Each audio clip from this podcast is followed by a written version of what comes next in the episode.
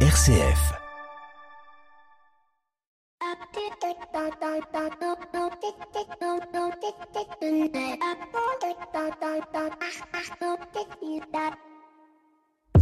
Bonjour à toutes et à tous. Je vous parle d'un temps que les moins de 20 ans ne peuvent pas connaître. Connaissez-vous Kiss Cool? Oui, donc vous devez certainement connaître le second effet Kiss Cool. Et j'ai bien l'impression que c'est ce que nous vivons aujourd'hui dans le monde économique. À l'heure où le quoi qu'il en coûte est désormais derrière nous, à l'heure où le gouvernement a évité l'effet domino des ruptures de paiement, tentant de faire sien cet adage sportif reculé pour mieux sauter, la question qui se pose est mais pour sauter où? Et si le quoi qu'il en coûte avait des effets secondaires? Venant non pas relancer mais aggraver la crise contenue lors du premier confinement de ce que je perçois dans mon environnement, le monde de l'entreprise est aujourd'hui face à de vraies problématiques et si le quoi qu'il en coûte a permis d'éviter le fameux effet domino, des faillites en cascade, il semble que la reprise de l'activité a engendré quelques mutations. On a du mal à faire revenir les collaborateurs, voire même à les garder. On constate une inflation dans les prétentions salariales et sur le bien-être, rendant de ce fait la marque employeur de plus en plus stratégique. Deuxièmement, on prend conscience un peu tard de notre dépendance technologique aux matières premières et je ne compte plus le nombre d'amis ne pouvant plus fournir car les fameuses cartes électroniques en provenance de Taïwan sont en rupture de stock. Mais aussi de l'approvisionnement de bois, de métal, du fait de la forte demande et des problématiques de transport, sans parler des pros du bâtiment qui ont vendu des prestations avec des matières premières à un coût inférieur au prix d'achat et qui vont être perdants à la fois sur les marges mais aussi sur leur capacité à assurer les délais. Et le public, les établissements publics ne sont pas épargnés. Je prends par exemple les hôpitaux où récemment on a dit à une de mes connaissances venant d'apprendre une maladie grave et à qui le médecin traitant a prescrit des examens rapides et urgent que le service de cardiologie ne peut pas prendre de rendez-vous avant 2023, du fait de la démission de plusieurs médecins attirés par les sirènes des rémunérations libérales et du manque de personnel engendré par la fatigue, les démissions pour manque de rémunération et d'obligations vaccinales. Bref, vous l'avez compris, le Covid-19 n'a pas fini de faire parler lui. Je vous assure, je ne suis pas complotiste, mais notons qu'au milieu de tout cela, il y a quelques rayons de lumière, rayons de lumière que nous essayons de vous faire partager chaque semaine. Bienvenue dans l'écho des solutions. L'écho des solutions. Patrick Longchamp. Voilà, bonjour à toutes et à tous. Très très heureux de vous retrouver en ce samedi midi pour l'écho des solutions. En cette semaine de la Fashion Week, nous allons évoquer avec notre invitée Héloïse Moignot, cofondatrice de Slow Wear, son ouvrage qui s'appelle La face cachée des étiquettes. Elle est avec nous en studio. Je suis ravi d'ailleurs d'être en studio. Bonjour Héloïse. Bonjour Patrick. Merci beaucoup. On se retrouve d'ici une petite quinzaine de minutes hein, pour évoquer euh, votre ouvrage La face cachée des étiquettes, un travail exemplaire pour nous aider à mieux et bien choisir nos vêtements. Et puis, euh, comme je le fais chaque fois quand je reçois un invité unique, je vous ai demandé de venir avec une invitée pour nos 7 minutes pour changer le monde. Il s'agit de Marine Montloubou. Bonjour Marine. Bonjour. Avec vous, on parlera de votre entreprise, de votre marque qui s'appelle Les Jupons de Louison. On verra de quoi il retourne dans les 7 minutes pour changer le monde. Bien évidemment, nous retrouvons nos chroniqueurs préférés. Pierre Collignon pour la chronique des entrepreneurs et dirigeants chrétiens. Un nouveau décodeur de l'écho. Il s'agit de François Gégard, un expert comptable qui chaque mois nous évoquera la question de l'entreprise et de la RSE.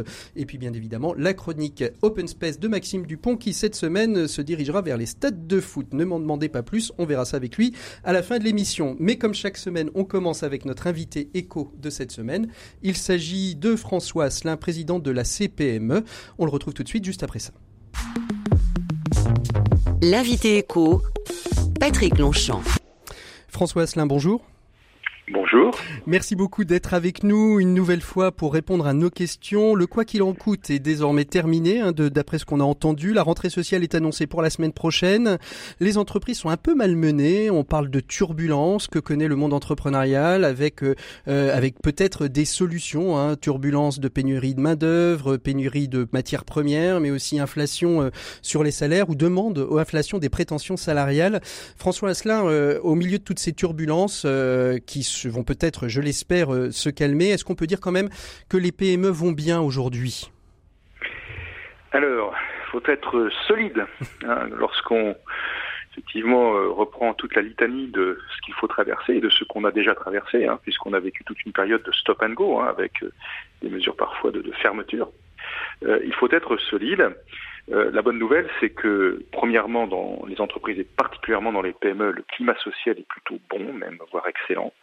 Euh, et puis, l'activité, euh, dans tous les domaines, reste quand même orientée au beau fixe. Mmh. Donc ça, ce sont quand même d'excellentes nouvelles. Pour autant, on subit effectivement depuis quelques mois hein, une inflation du prix des matières premières. Alors on le voit euh, très récemment avec l'augmentation euh, importante hein, du coût de l'énergie, euh, qui impacte bien évidemment les entreprises. Elles qui, qui vient hein, s'ajouter quand même aux pénuries de matières premières, hein, parce que je le disais en introduction de, de l'émission, des dirigeants d'entreprise me disent aujourd'hui qu'ils travaillent dans la clim, on reçoit plus de cartes électroniques émanant, émanant de, de, de l'Asie et de Taïwan.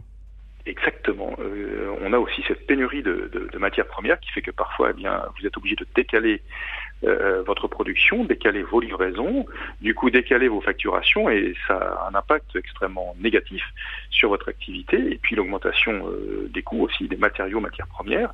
Là aussi, ça vient renier votre marge parce que vous ne pouvez malheureusement pas toujours, eh bien, répercuter ces hausses euh, vers sur le prix, clients, on peut comprendre, voilà, sur le prix de vente.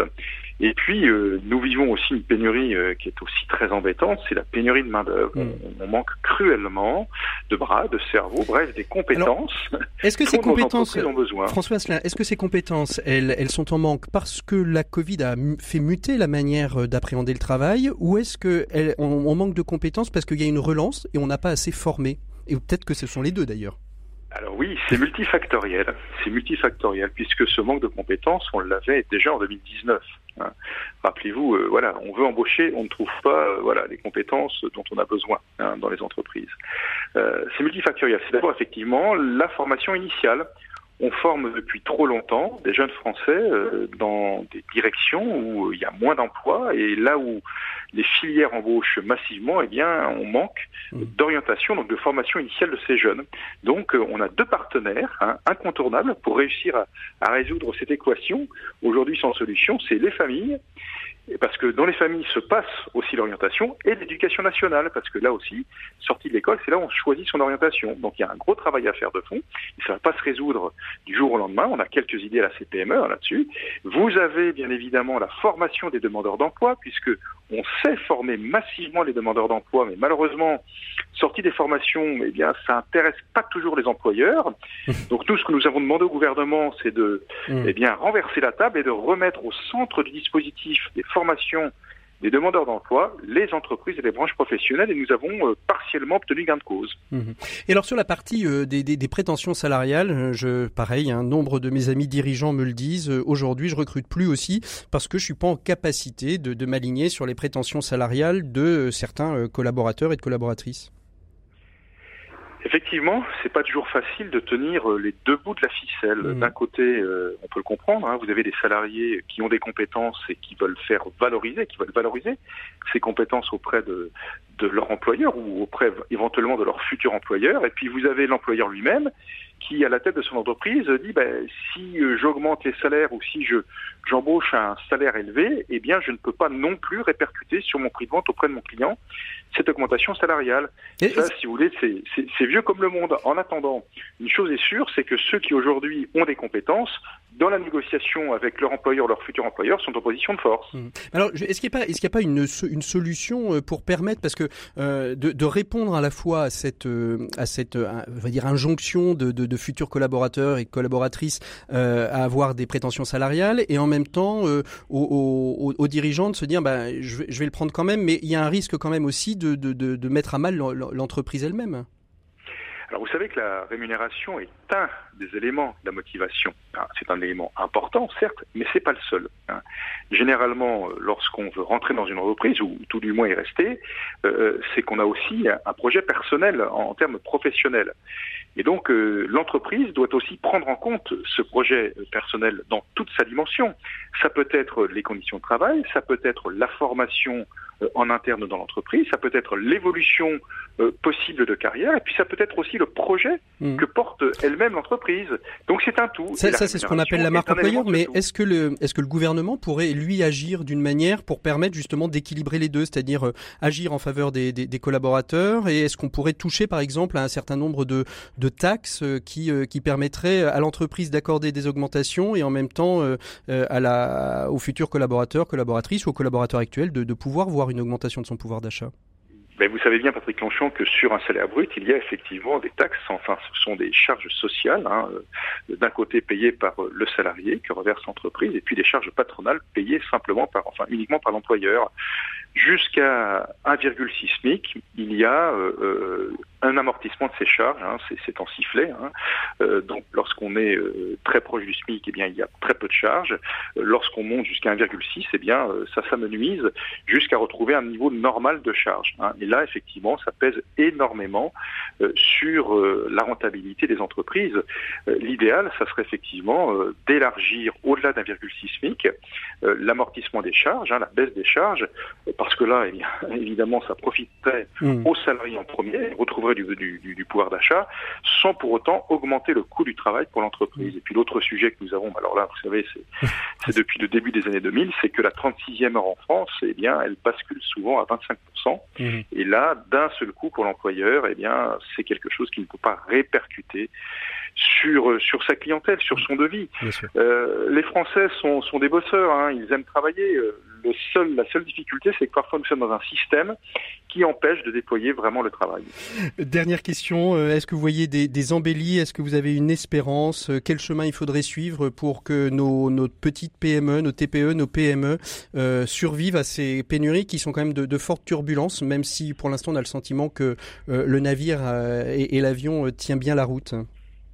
Alors voyez-vous, c'est quand même dans, tout cela la bonne nouvelle, c'est que euh, il y a de l'activité hein, et il y a de l'activité pour tous. Donc ça c'est la bonne nouvelle. Même si évidemment on n'arrive pas à trouver les compétences dont nous avons cruellement besoin, vaut mieux connaître paradoxalement cette situation que l'inverse, en ayant plein de gens qualifiés qui n'arrivent pas à trouver d'employeurs.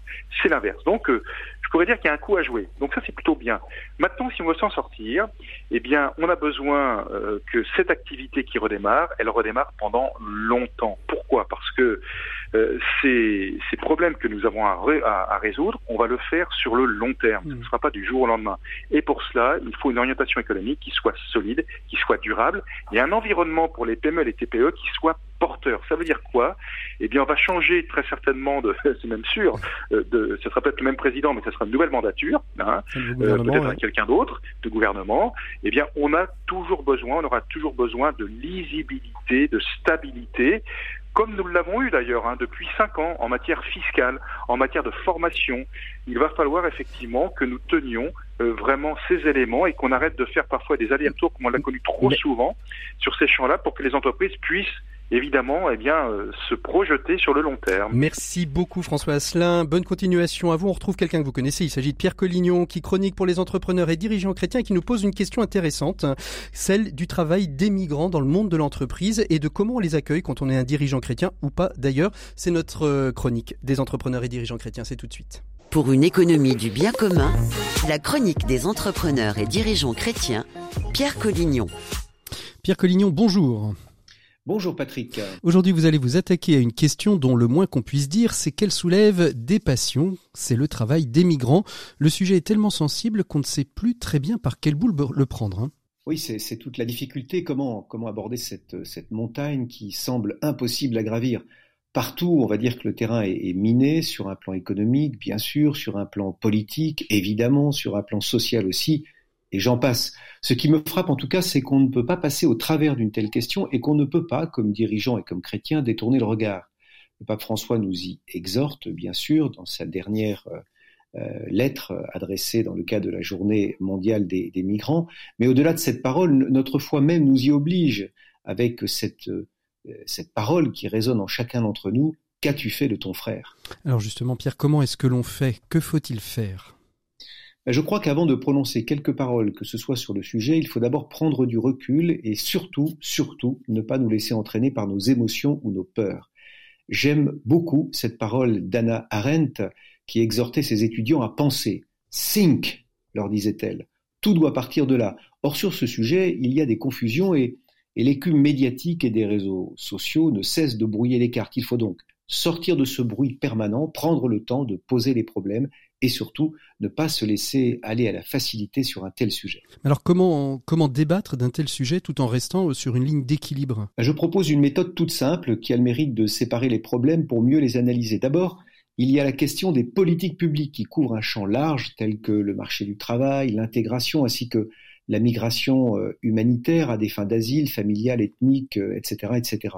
Elles sont ce qu'elles sont, ces politiques publiques, on peut les critiquer, on peut les approuver, mais en tout cas, elles sont une réalité et comme toute forme de politique, elles portent en elles-mêmes bien des contradictions dont nous pourrions tous, j'imagine, témoigner. Ensuite, ensuite, il y a les conséquences pour nos sociétés de ce phénomène migratoire, avec tout son cortège de, de violence, de misère, de colère aussi qu'il peut engendrer.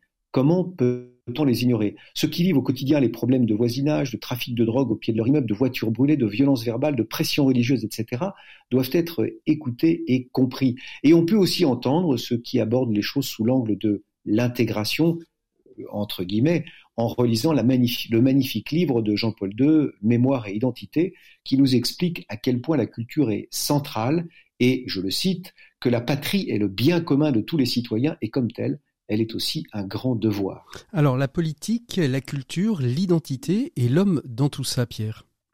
Ben, c'est mon troisième point, car évidemment les politiques publiques, mais aussi notre responsabilité à comprendre les souffrances engendrées par les situations que nous vivons, ne doivent pas nous empêcher de voir notre frère et de l'accueillir. Comme dirigeants chrétiens, nous sommes convaincus que le travail est constitutif de notre nature humaine et qu'il est même un élément essentiel de notre dignité.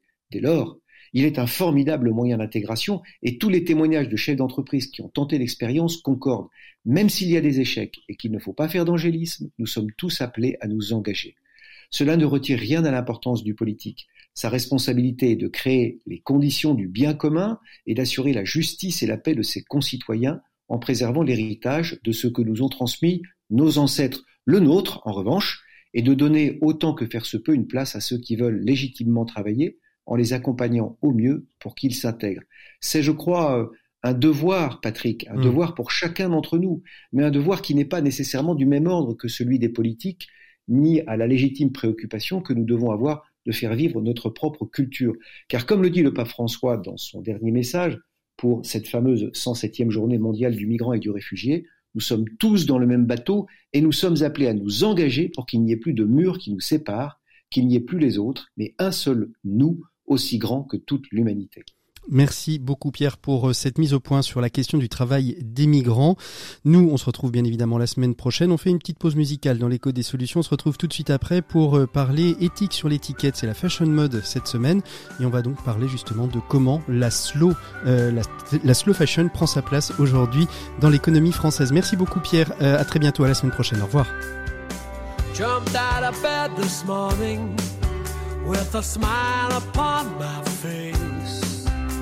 It's still there while I shave my chin, but the reason's hard for me to trace. I cook myself some breakfast, have some coffee while I muse. Where could this smile have come from? It's a muscle that I rarely use. Call the doctor with my symptoms.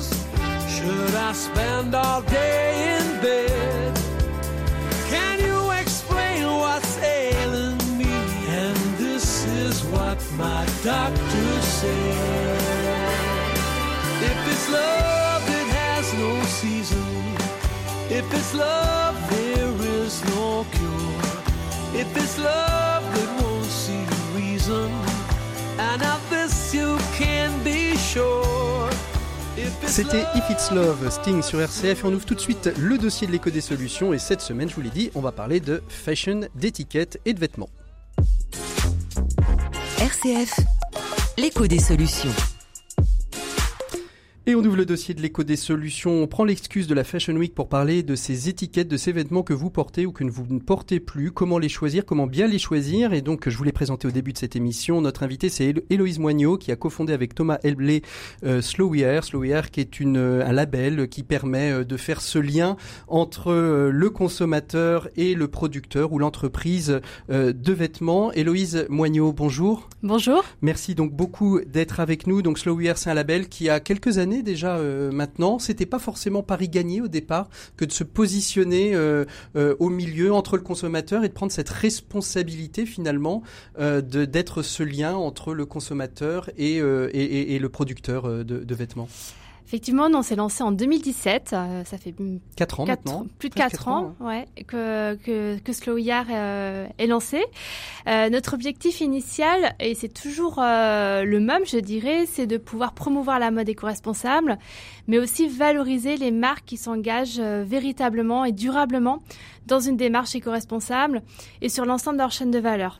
Alors très très très rapidement parce que on va on va détailler un petit peu votre ouvrage hein, qui s'appelle La face cachée de l'étiquette, un ouvrage qui euh, recense finalement toutes les bonnes pratiques, euh, qui permet de bien comprendre euh, quels vêtements polluent, quels vêtements ne polluent pas, enfin quelle matière pollue et quelle matière ne pollue pas, comment on peut lire une étiquette, comment on entretient son linge pour le faire durer plus longtemps, comment même éventuellement on consomme. Vraiment un, ouvrage très synthétique et très et très complet. Mais le label le label Slow We Are comment il fonctionne Comment euh, comment vous sourcez euh, les entreprises Comment elles viennent à vous et surtout comment euh, comment vous vous déterminez que oui ou non cette entreprise vous accordez votre confiance, hmm. votre label alors, euh, ce qu'il faut savoir, c'est que c'est d'abord une démarche volontaire de la marque, c'est-à-dire que nous, on ne dit pas n'importe quelle marque, il faut qu'elle ait vraiment cette volonté de faire preuve de transparence et de rejoindre euh, un label. Donc, à partir du moment où une marque nous contacte, on fait des entretiens qu'on appelle de prééligibilité.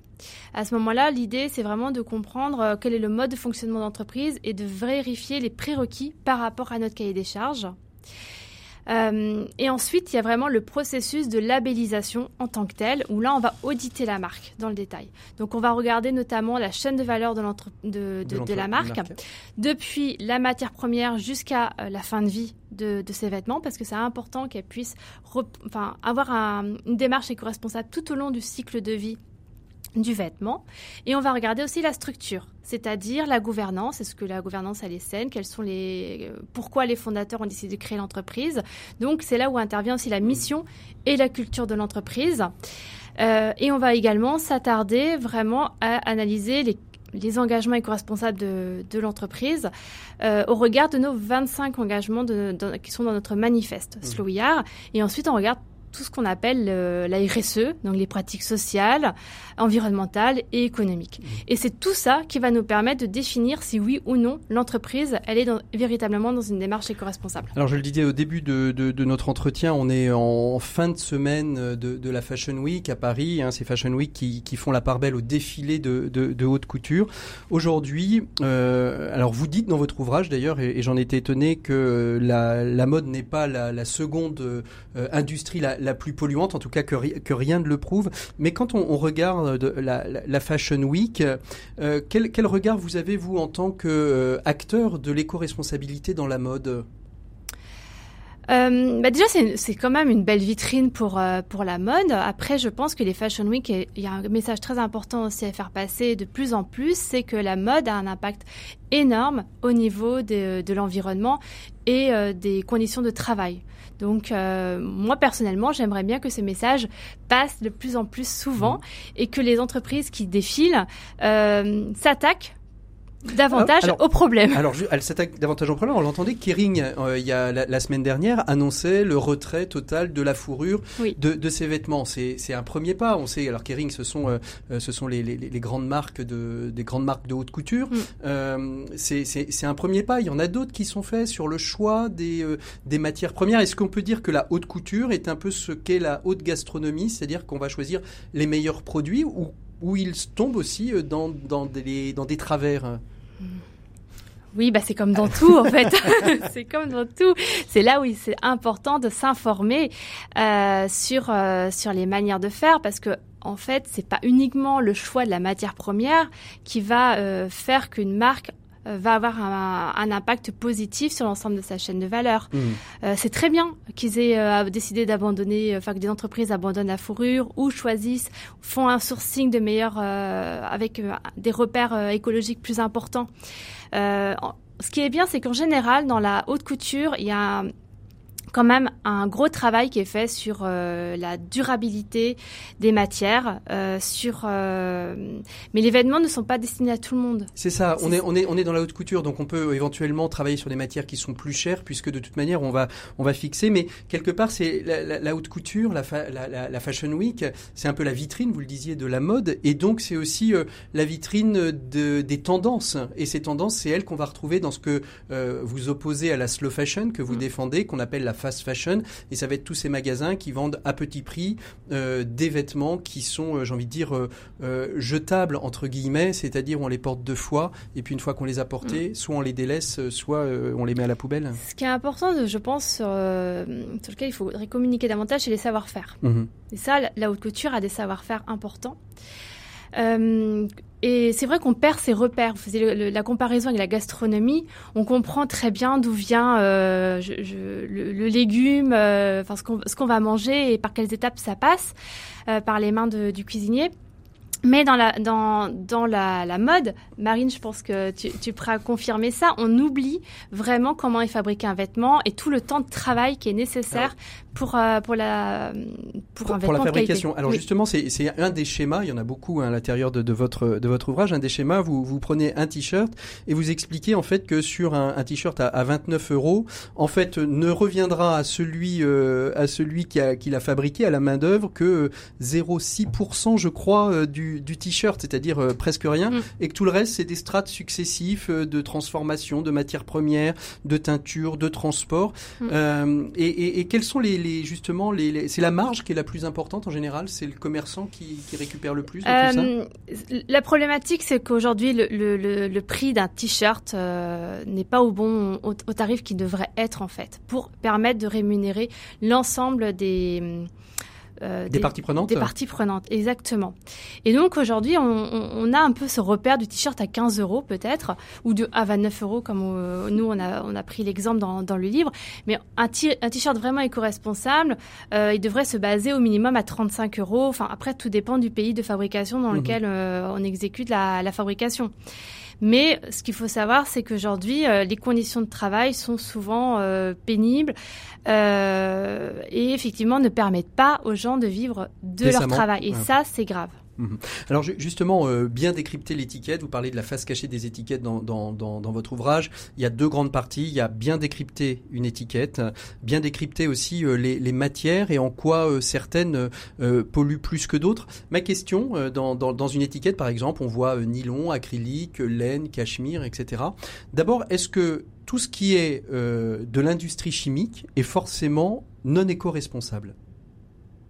C'est-à-dire euh, les nylons, euh, les, les, acétates, etc. Est-ce que forcément euh, c'est non éco-responsable ou certains se recyclent tellement bien que finalement on peut les inclure dans des vêtements et De plus en plus, il y a de l'innovation à la matière. c'est vrai qu'on a fait, nous, un, travail de, recensement de toutes les matières et de classement qui nous permet de voir quelles sont les, les matières qui, sont, qui ont un impact au niveau environnemental plus fort que d'autres. Euh, parmi ces matières, par exemple le polyester. Aujourd'hui, c'est une des matières. On retrouve partout. On la retrouve vraiment partout. Euh, c'est une matière qui commence à se recycler. Par contre, elle a des effets aussi euh, pervers. Mhm. C'est-à-dire qu'en fait, le polyester, même si on le recycle, il perd quand même des microparticules. Mais il faut savoir que les matières naturelles, c'est la même chose. Elles perdent aussi des microparticules. Mais on mhm. en parle moins. Mhm. Euh, après, je prends l'exemple de, la viscose. Mmh. Euh, la viscose, c'est euh, effectivement une matière artificielle qui a un impact écologique qui est quand même assez notoire, mais elle a un cousin qui s'appelle le tencel lyocell qui, elle, est fabriquée dans un procédé beaucoup plus écologique, en fait. Donc on, Je ne vois pas beaucoup le tencel lyocell sur mes vêtements. Hein. C'est dommage. c'est dommage, mais il y a de plus en plus de marques éco-responsables qui commencent à faire un sourcing et l'offre, heureusement, commence à se développer parce qu'il y a de la demande. Mhm. Mais il y a, il y a 4-5 ans, euh, la demande n'était pas aussi importante. Le consommateur d'ailleurs n'avait pas l'information, donc il avait, et puis les marques du coup n'avaient pas envie et la, enfin, la volonté de changer, puisque c'était pas une attente et il y avait aussi cette peur du rendu. Est-ce que le client il va comprendre vraiment la différence avec euh, une viscose classique? Et mm. parce que le prix aussi et puis, va, va, être, mm. impacté. On parle aussi des, des, des, matières naturelles, euh, le coton par exemple, qui, qui était, vous le disiez, vous le dites dans votre ouvrage, très présent. Les, les proportions aussi hein, ont diminué entre les matières naturelles, puisque souvent c'est un mix, hein, 100% cachemire. Bon, faut avoir les moyens de se, l'offrir, mais il y en a de moins en moins. Là, on trouve des pulls avec un peu de cachemire, on trouve des pulls avec un peu de laine, avec un peu de coton et des, matières chimiques. Mais est-ce que le coton, par exemple, qui est un produit purement naturel, est un produit éco-responsable en soi? Euh, ça va dépendre quel type de coton, parce qu'il y, y a, le coton euh, conventionnel, il y a le coton biologique, il y a le coton recyclé. Il y a différents types de coton aussi qu'on trouve en Amérique latine, comme le coton Pima. Euh, ils ont tous des particularités. Donc le, le moins écologique, c'est évidemment le coton conventionnel, qui lui mmh. nécessite énormément d'eau et recourt aussi à tout ce qui est les pesticides, insecticides qui ont des effets aussi bien désastreux pour, enfin localement dans les pays où le coton est cultivé, et pour les, agriculteurs qui sont aussi dans les champs. Mhm. Euh, après, le coton recyclé, ça reste quand même être, euh, enfin, à mon sens, une, alternative, euh, et le coton bio, une alternative intéressante. On peut recycler le coton On peut de plus en plus mhm. recycler le, coton. C'est comme je vous disais, il y a, y a vraiment des, des, innovations. Les industriels commencent à se pencher sur la question de, du recyclage. Évidemment, c'est pas non plus la solution miracle à tout. parce que le fait de recycler, ça nécessite aussi de l'énergie. C'est ça. De toute manière, il n'y a, pas de, si j'ai bien compris votre ouvrage, il n'y a pas de, de, vêtements euh, responsables à, 100%. Euh, il, y a, y a toujours un, moment donné, il faut faire un choix entre euh, un vêtement qui va peut-être utiliser plus d'eau, mais qui va être beaucoup plus recyclable et donc peut-être avoir des durées de vie plus longues. Il n'y a, pas de, de, de vêtement idéal en fait faut vraiment se poser la question à toutes les étapes euh, est-ce que mon choix il est le meilleur à la fois pour l'environnement, pour euh, les personnes qui vont le porter, qui vont le fabriquer, mhm. et sur la durabilité aussi? Est-ce que on va pouvoir lui donner aussi une seconde vie? Ça, mhm. c'est hyper important de plus en plus de se poser cette question-là. Alors la question je suis face à un vêtement, je suis sur une étiquette, je la regarde. Euh, quels sont les signaux forts que cette, ce vêtement est, est éco-responsable? Alors déjà sur une étiquette euh, de base, ce que vous allez avoir comme information, c'est les matières, les symboles d'entretien et peut-être le pays de fabrication, mais ce qui n'est ce qui n'est pas, obligatoire, en soi. Euh, vous pouvez aussi avoir comme information euh, la présence de labels sur euh, si c'est des labels. Euh, ah oui, ça, il y en a beaucoup. Hein. les, labels, alors c'est euh, le Made in France est un, est un label. Je me tourne vers Marine parce qu'elle elle, produit, elle produit des vêtements Made, in, France. France en soi n'est pas un label, c'est une, mention valorisante. Par contre, il y a des labels qui qui vont venir valider la fabrication d'origine française, mhm. comme le label Origine France Garantie et France Terre Textile. Alors ces, labels, il y, en a, il y en a plusieurs. Il y en a certains dont il faut se méfier. Est-ce qu'on fait du greenwashing avec les labels, par exemple? Euh, on, fait, on, fait, beaucoup. Alors ce qu'il faut savoir, c'est que... on n'a pas encore abordé la question du greenwashing, mais... Euh, il y a une centaine de labels dans, le textile euh, qui vont intervenir à différents niveaux. Euh, Il va y avoir des labels plus pour les matières, le label pour le commerce équitable, le label pour euh, le recyclage, pour l'économie circulaire. Euh, pour, comme nous, Slow pour valider la transparence et l'engagement de l'entreprise. Euh, Lucie aussi, par exemple, et les, labels RSE, hein, comme ils sont cités d'ailleurs à l'intérieur. Oui, oui, bah, c'est nous, nous, effectivement, on l'a mis au même titre que Slow Yard dans tout mm. ce qui est entreprise euh, euh, qui viennent valider la transparence et l'engagement. Euh, après, il y a aussi toutes les opérations euh, menées par des, des entreprises euh, sous forme de, de pseudo-labels et c'est là où il peut y avoir tromperie aussi euh, hmm. sur, euh, tout ça, on peut le voir sur, sur, l'étiquette. Tout, est, y a, tout ça, c'est écrit sur l'étiquette, le, les, les, labels. Pas nécessairement. Hmm. Par exemple, nous, euh, on le met pas sur l'étiquette parce que nous, on va venir valider la démarche globale de l'entreprise. Donc, on ne valide pas le, euh, le vêtement. Le vêtement lui-même. On va venir valider la marque. Alors, quand j'ai cette étiquette, il y a, y, a, des choses souvent on dit laver à 40, laver à 30, sèche-linge, pas sèche-linge. Qu'est-ce qu'il faut faire dans l'entretien de ces vêtements Ça, c'est des préconisation, préconisations d'entretien. Ce qu'il faut savoir, c'est que déjà, si c'est marqué 40, enfin recommandé à 40 degrés euh, le lavage, vous pouvez facilement diminuer le, le, la température. Ça ne ça, lavera pas moins bien de ça laver à 40 à 60 ou à 80 pas moins bien. Euh, sauf bien sûr si le vêtement a été euh, très sale.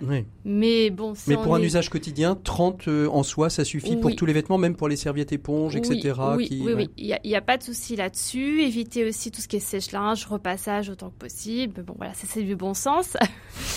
Que je n'ai pas. et bien quand même regarder l'étiquette parce qu'en fonction des types de vêtements, euh, si c'est de la laine, par exemple. On va peut-être pas le mettre à 30, faut peut-être le mettre à froid. Voilà, faut vraiment regarder euh, le, type de matière. Si c'est des voilà du coton, il y a, y a, pas de souci.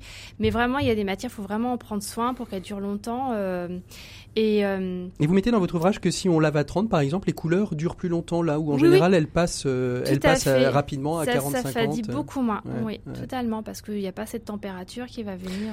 Est-ce qu'on sait aujourd'hui la durabilité de vie d'un vêtement éco-responsable par rapport à un, un vêtement, euh, un vêtement? Non, On, ne peut pas le mesurer? Pour l'instant, il n'y a pas d'études euh, là-dessus. Par contre, les marques éco-responsables avec lesquelles nous, on, travaille, euh, font des tests mhm. pour vérifier que les, vêtements, qu'il n'y ait pas des boulochages, que les coutures sont bien résistantes. Il y a des tests qualité qui mhm. sont poussés à la fin de la fabrication, avant l'envoi aussi aux clients et au moment de quand il y a des boutiques euh, dans, dans, les boutiques directement. Mhm.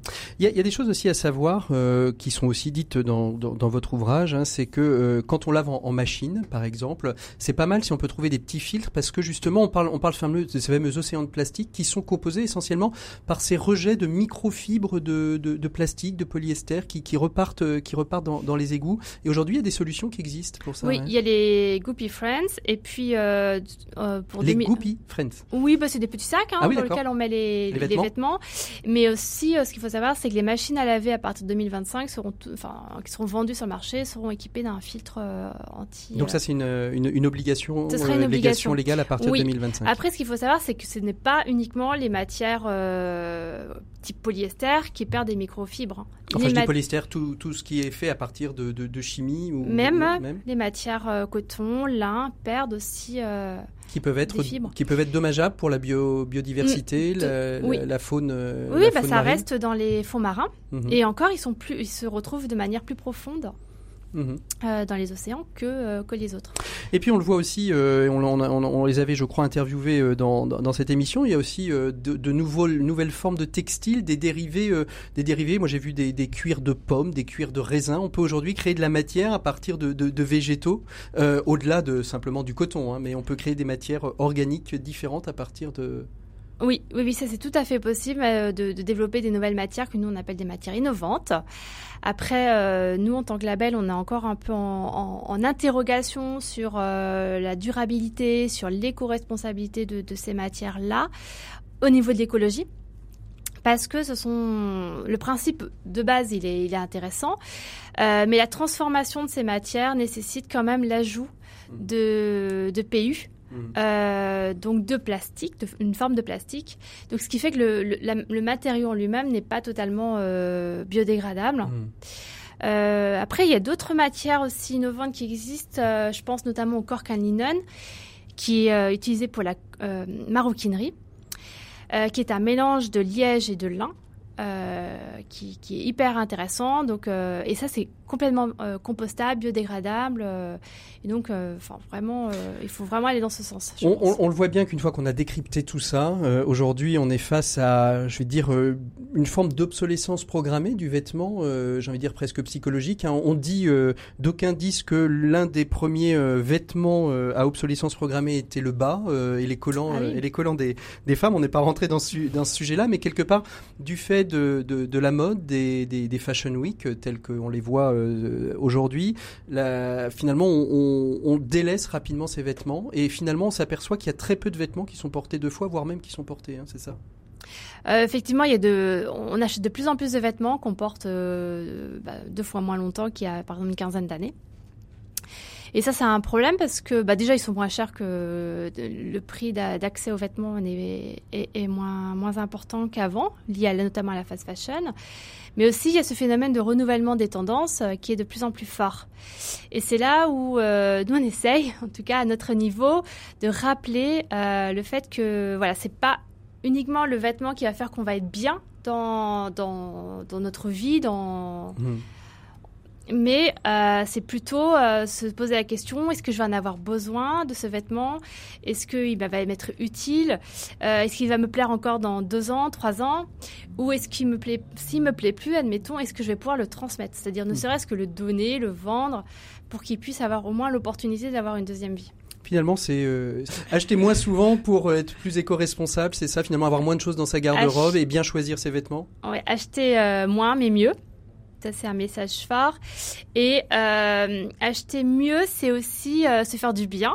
Parce qu'en fait, on, prend le temps de mieux choisir ses, ses, vêtements. On va choisir des vêtements qui ont des valeurs et qu'on va avoir envie de transmettre le plus longtemps possible et de peut-être de raconter l'histoire. Alors, Héloïse, la face cachée des étiquettes, on le trouve où? Comment on peut se le procurer? On l'achète où? Est-ce qu'il est gratuit et téléchargeable? Est-ce qu'il est payant et éco-responsable? Dites-nous tout. Et puis, euh, et puis ensuite, on retrouvera euh, euh, notre chroniqueur des décodeurs de l'écho. Alors, le livre La face cachée des étiquettes est disponible sur, notre, enfin, sur le site de notre partenaire qui s'appelle DreamAct. Mhm. Euh, pour y accéder directement, donc soit il suffit d'aller sur le site de DreamAct ou sur notre site Slow We Are parce qu'on a vraiment une page dédiée au livre. Euh, il est disponible en version numérique euh, et aussi en version brochée. il est imprimé en France, en Bretagne. Très bien. avec du papier 100% recyclé euh, c'est bien, vous restez dans, vous, êtes cohérente en tout cas avec. Euh, ah bah, on a fait un gros travail euh, là-dessus. On est vraiment très content de, Donc on peut le trouver. En fait, si on va sur le site Slow We Are, on trouvera tous les mm. éléments nécessaires pour pouvoir le commander, soit numériquement, soit en format papier. Et c'est un livre éco-responsable. Merci beaucoup, Héloïse, de toutes ces informations. J'espère que les auditeurs sauront se les approprier. Mais si vous voulez vraiment une synthèse, vous allez vous procurer l'ouvrage. Je ne fais pas de la pub, l'émission n'est pas partenariée, mais j'ai vraiment beaucoup aimé cet ouvrage. On trouve tout de suite François Gégard, qui est un petit nouveau dans les décodeurs de l'écho. Il nous parle d'entreprise et de RSE. Il nous explique justement comment mettre son entreprise en marche vers la RSE. Les décodeurs de l'écho, François Gégard. Et aujourd'hui, dans les décodeurs de l'écho, on découvre un petit nouveau. Il s'agit de François Gégard, dirigeant du cabinet Gégard Creatis, expert comptable, mais aussi expert en RSE, responsabilité sociale et environnementale des entreprises. Bonjour François. Bonjour. Merci beaucoup d'être euh, d'être avec nous. Alors, euh, comment mettre son entreprise en mode RSE C'est un peu ce que nous allons voir avec vous aujourd'hui. Et, justement, euh, François, comment est-ce qu'on met son, entreprise en mode RSE Comment on enclenche un cycle vertueux de la décarbonation ou de la décarbonisation? Alors c'est vrai qu'on utilise l'un ou l'autre des, termes. Ce qui est important, c'est de se dire qu'après chaque rapport du GIEC, euh, la prise de conscience collective euh, sur la nécessité d'agir conduit rapidement à se poser la question du comment. Et en fait, on va distinguer les créateurs d'entreprises qui pourra facilement décider de lancer une entreprise bio, durable, bas carbone, car en fait, il va tout créer ex nihilo, donc il pourra prendre les bonnes options dès le début.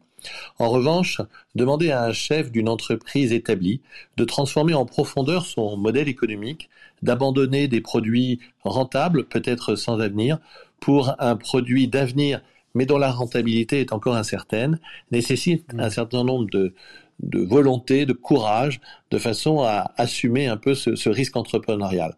Ce qu'il faut bien comprendre, c'est pour faire cette transformation, la première des choses, c'est qu'il faut que le chef d'entreprise soit mobilisé et qu'il ait pris sa décision entrepreneuriale de le faire. C'est le fameux, ce qu'on appelle chez nous le, fameux déclic. Alors comment euh, comment créer ce déclic qui permettra justement euh, à l'entrepreneur de passer euh, de l'idée à l'action? Alors, c'est toute la question. Je pense que la première étape, c'est de se former. Il est important que le dirigeant se forme, d'une part sur l'urgence concrète de la situation, et d'autre part sur les possibilités réelles de transformation de son modèle économique, parce que c'est bien là tout l'enjeu, transformer le modèle économique de l'entreprise. Il faut ensuite mobiliser les équipes, car la transformation RSE d'une entreprise ne se fait qu'avec la mobilisation des forces vives de l'entreprise. Alors pour cela, je peux citer deux, outils, mais il y en existe beaucoup. Euh, on peut dire par exemple que le MOOC qui a été euh, proposé, la formation en ligne qui a été proposée par le, le club des dirigeants de développement durable, le C3D, qui propose une formation gratuite euh, sur tous ces enjeux pour l'entreprise. Je vous le conseille euh, vivement. Et puis, euh, il est possible aussi d'agir au sein de son entreprise au travers de séances de prise de conscience des enjeux, comme par exemple la fresque du climat, qui aide les hommes et les femmes de terrain de passer du concept à l'action. Une fois, c'est fort intéressant, mais une fois que les, dirigeants et salariés sensibilisés et formés sont formés aux enjeux, qu'est-ce qu'il faut faire, François? Alors, il faut commencer par un état des lieux, ce qu'on appelle un peu l'éco-bilan, c'est-à-dire mhm. à la fois l'éco ou le social ou le bilan social, c'est-à-dire euh, quels le, sont les, où est-ce qu'on en est en, matière de gaz à effet de serre, d'émissions de gaz à effet de serre, de déchets, de d'économie euh, ou pas d'énergie et de nature de l'énergie qui est consommée. Tout commence par un inventaire pour, de façon à pouvoir fixer les objectifs à atteindre par l'entreprise. Euh, les acteurs traditionnels d'accompagnement entrepreneurial peuvent aussi être d'une grande aide parce qu'ils ont de plus en plus d'outils d'autodiagnostic ou de plans d'action. Je pense à des gens comme l'ADEME, comme la BPI, comme certains euh, labels, notamment de certification euh, ISO, qui peuvent aider à structurer la démarche. Et puis, bien sûr, l'expert comptable de l'entreprise est l'un des premiers partenaires d'abord de long terme, mais aussi à mettre dans la boucle mhm. pour piloter cette transformation, identifier les nouveaux indicateurs de pilotage qu'il faut mettre en avant et bien comprendre que ces indicateurs de pilotage seront pour certains financiers pour bon nombre d'entre eux non financiers, notamment pour tout ce qui va concerner le social et l'environnemental.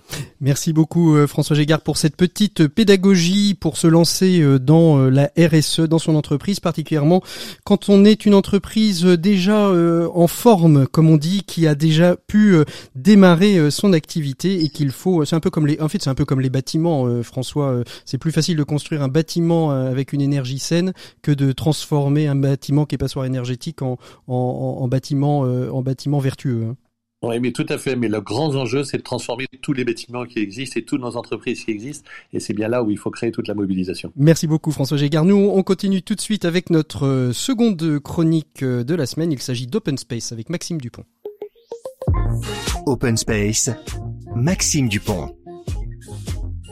Voilà, vous l'attendiez certainement depuis le début de cette émission. Il s'agit de Maxime Dupont. C'est notre fashion victime aujourd'hui. Il est temps pour nous donc de vous retrouver. Bonjour Maxime.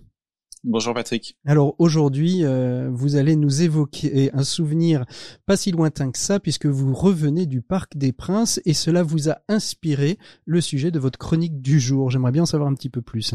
Oui, tout à fait Patrick. J'ai eu la chance d'être donc au Parc des Princes mardi soir, et ce moment humain, trop humain, m'amène à vous parler de mon expérience, tant elle m'a donné l'impression qu'être au stade n'était en fait que la continuation de ma journée professionnelle dans mon, dans mon open space. Alors, racontez-nous un petit peu tout ça, Maxime.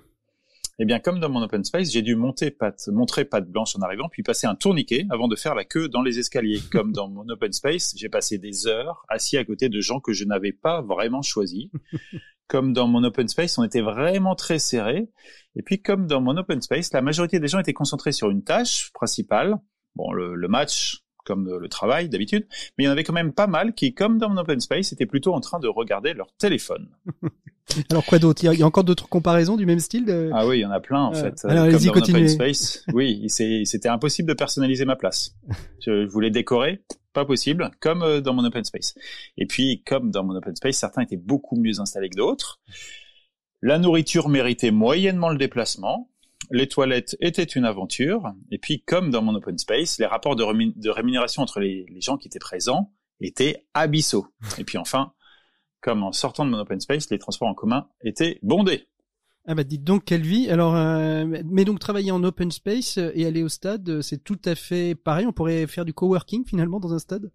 Bah oui, c'est quasiment pareil. Il y a quelques différences quand même. Je me souviens pas m'être déjà euh, levé en hurlant pour célébrer la réception d'un mail très bien écrit ou la réponse d'un client. Je ne jette jamais mon gobelet de café par terre en dépit quand euh, l'imprimante se bloque. Je me permets assez peu de siffler les gens qui me font passer des informations négatives ou inintéressantes.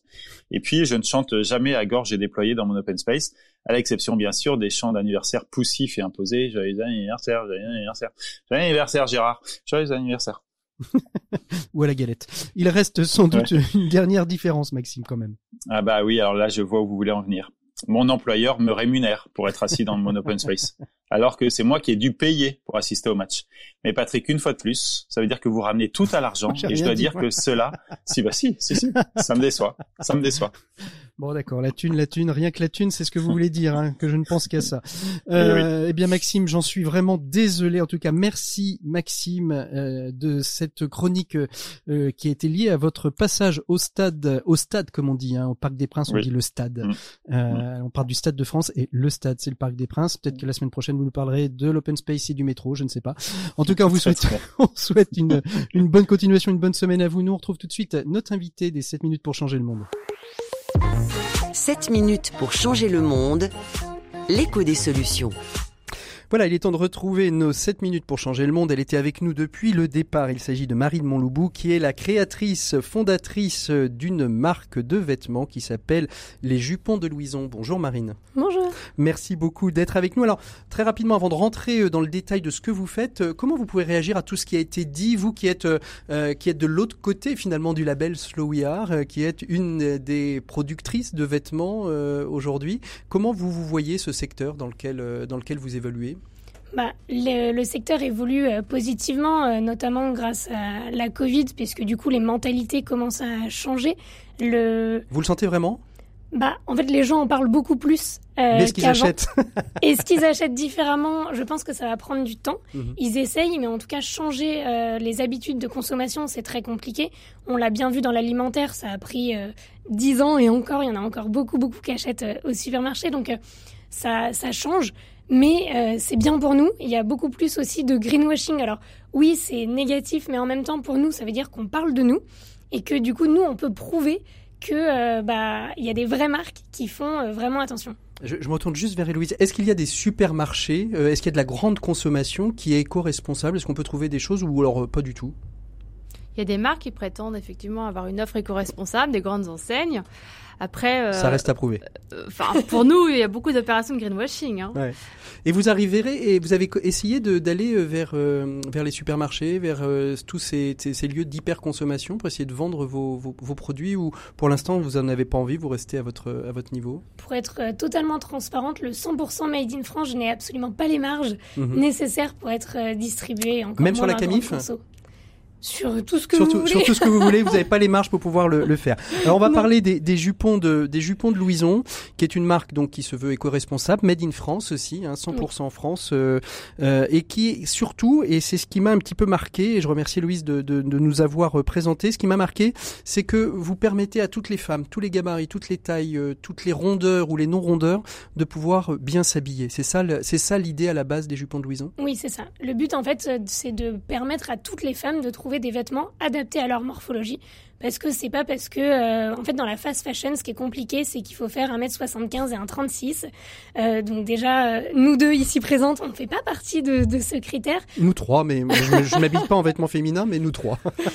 Non mais en fait on, forcément dans la fast fashion on a l'habitude. Donc euh, on s'est toujours adapté à la fast mm. fashion. Sauf qu'en fait c'est aux vêtements de s'adapter à nous et pas l'inverse. Alors quel était le déclic? Qu'est-ce qui vous a fait vous lancer? Est-ce que vous avez vu une niche et vous y, vous y êtes allé? Est-ce que c'est un constat euh, de, proches, d'amis qui ne trouvaient pas et vous vous êtes dit tiens euh, je vais euh, je vais orienter mon activité de production de vêtements vers cette vers cette stratégie finalement. Oui bah j'adorais mon, mon travail et mes équipes c'était vraiment très passionnant mais j'avais envie de plus créer quelque chose qui ait de la valeur, valoriser surtout l'artisanat français parce que comme l'a dit Louise tout à l'heure on n'en parle pas assez et en même temps, euh, je mesure 1m63, donc trouver des vêtements adaptés à ma longueur de jambe, c'est pas forcément facile, euh, surtout quand euh, la tendance du coup c'est les jupes longues et les robes longues, je marche dessus. donc en fait, je coupais souvent pour moi. Et au fur et à mesure, en fait, en en parlant autour de moi, qu'on soit grande ou petite, on avait des difficultés. Et en fait, bah, même en termes de, de, morphologie, on trouvait pas forcément au-dessus du 42-44, ce qui commençait à être compliqué. Et, le Made, in France est, est venu tout de suite, c'était une évidence dès le départ? Euh, oui, en mm. fait, euh, on se rend compte que on est le berceau de la mode en France. La Fashion Week est la plus importante euh, à Paris, et euh, on a des, des, marques de luxe qui ont émergé euh, chez nous. Mais pourtant, tous les artisans s'en vont. la dentelle de Calais, c'est plus que c'était. voilà, que ça soit la maille, le flou, tout est en train de partir et donc je voulais revaloriser à mon échelle l'artisanat français, que la marque dure six mois, un an ou voilà, trois ans en ce moment. Alors, c'est vous revalorisez, revalorisez les artisans. Hein. François Asselin en parlait tout à l'heure en disant on ne forme plus assez. Est-ce que c'est aussi un lieu pour vous à problème aujourd'hui de trouver la main d'œuvre pour pouvoir justement faire de la belle dentelle, faire de, de belles broderies Oui, bah en fait, nos ateliers du coup partenaires ont beaucoup de mal à recruter euh, des, euh, des couturières euh, pour les épauler, puisque du coup la demande est croissante pour faire du vrai Made in France, mais on n'a pas la main-d'œuvre nécessaire. Donc c'est vrai que nous, on le dit souvent sur nos réseaux sociaux pour pouvoir embaucher dans nos ateliers, mais... Donc c'est quelque part, vous pourriez presque imaginer de, de créer des universités des, des, des jupons de Louison ah bah, qui, qui, permettrait, qui permettrait de justement de former cette main d'œuvre qui vous manque aujourd'hui? Il manque en fait de la main d'œuvre pour euh, tous les corps de métier dans le prêt-à-porter, que mm. ce soit euh, de la dentelle, de la couture, euh, voilà, en fonction des, des, différents métiers. Mais en fait, il manque des gens partout, des gens qualifiés euh, il en manque. Alors 100% made in France, c'est possible, même dans euh, les, les, matières que, que, que, vous utilisez, vous arrivez à trouver des fournisseurs de matières premières qui sont en France et qui viennent pas euh, de l'étranger, du Cachemire, oui, si tant est que le Cachemire ne vienne que du Cachemire. C'est possible, mais c'est très très dur. On en voit en fait les limites, puisque du coup, comme les ateliers ferment les uns après les autres, en fait les producteurs, c'est pareil, donc on trouve de la viscose, donc Ecovero, tel que le lyocell ou le tencel, on trouve du polyester recyclé. Euh, mais c'est vrai qu'on va avoir euh, voilà de la dentelle euh, de Calais, mais après on va avoir des difficultés à trouver. Donc par exemple notre coton, c'est du coton égyptien puisque après différentes études, on a trouvé que c'était celui qui était le plus éco-responsable. Donc on prend le fil à l'étranger et on le, le... tricote chez nous. Hmm. Alors aujourd'hui, différents différents modèles, comment vous les concevez rapidement parce qu'on arrive au, terme, comment vous concevez vos, vos collections euh, Marine? Oui, mais alors du coup, en fait, on s'inspire des gens autour de nous, de nos clientes. On implique vraiment beaucoup nos clientes euh, dans la confection et dans toute la chaîne de valeur de l'entreprise. Donc euh, voilà, on s'inspire de tout ce qui se passe autour de nous et des tendances pour créer nos collections. Alors, eh bien écoutez, on va sur le site Louis, le, les jupons de Louison, on trouvera euh, toutes, toutes vos collections sur lesquelles on peut les, les produire. Vous êtes sur l'ensemble du territoire, non pas, alors déjà en, par le biais du, du, site internet, mais aussi par vos ateliers de confection à, à l'ensemble du territoire. Merci beaucoup, Marine, d'avoir été avec, avec, nous. Merci beaucoup, Héloïse, d'avoir été avec nous. Euh, il va être temps de, se quitter. On se retrouvera la semaine prochaine. La semaine prochaine, euh, une émission euh, qui sera consacrée. Alors, on passe du, de vraiment, c'est des sujets complètement différents. On, va parler des aidants salariés familiaux dans les entreprises, puisqu'on sera dans la semaine européenne des aidants familiaux. Ça nous permettra, de faire un petit focus sur comment aujourd'hui, dans les entreprises, on prend en compte ces salariés très particuliers. Bien évidemment, vous pouvez nous retrouver sur toutes les plateformes de podcast, bien évidemment sur toutes les plateformes. Je rigole parce que le technicien me fait rire, Pierre-Henri me fait rire et je voudrais le remercier d'ailleurs de toutes ses réalisations depuis toutes ces nombreuses années. On se retrouve sur toutes les plateformes de podcast. Merci à vous toutes et à vous tous d'avoir été à l'écoute de l'écho des solutions. On se retrouve la semaine prochaine. Portez-vous toutes et toutes très très bien. À très bientôt. Au revoir.